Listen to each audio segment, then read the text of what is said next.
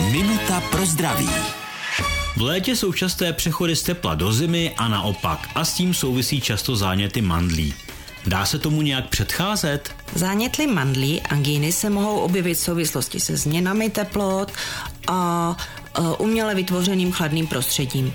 Klimatizace nastavená na příliš nízké teploty. Problém tvoří už klimatizace tím, že vysušuje vzduch a sliznice a nevyčištěný filtr může být zdrojem infekce a zátěž pro tělo způsobují ty změny teplot během krátké chvilky. Prevence je potom logická. Pokud používáte klimatizaci, nastavte si alespoň zpočátku jenom o pár stupňů nižší než je venku, aby ten rozdíl nebyl tak velký. Minutu pro zdraví pro vás připravila doktorka Irena Zimenová. Věnujte denně minutu svému zdraví. Může vám prodloužit život o celé roky. Český rozhlas Vysočina, rádio vašeho kraje.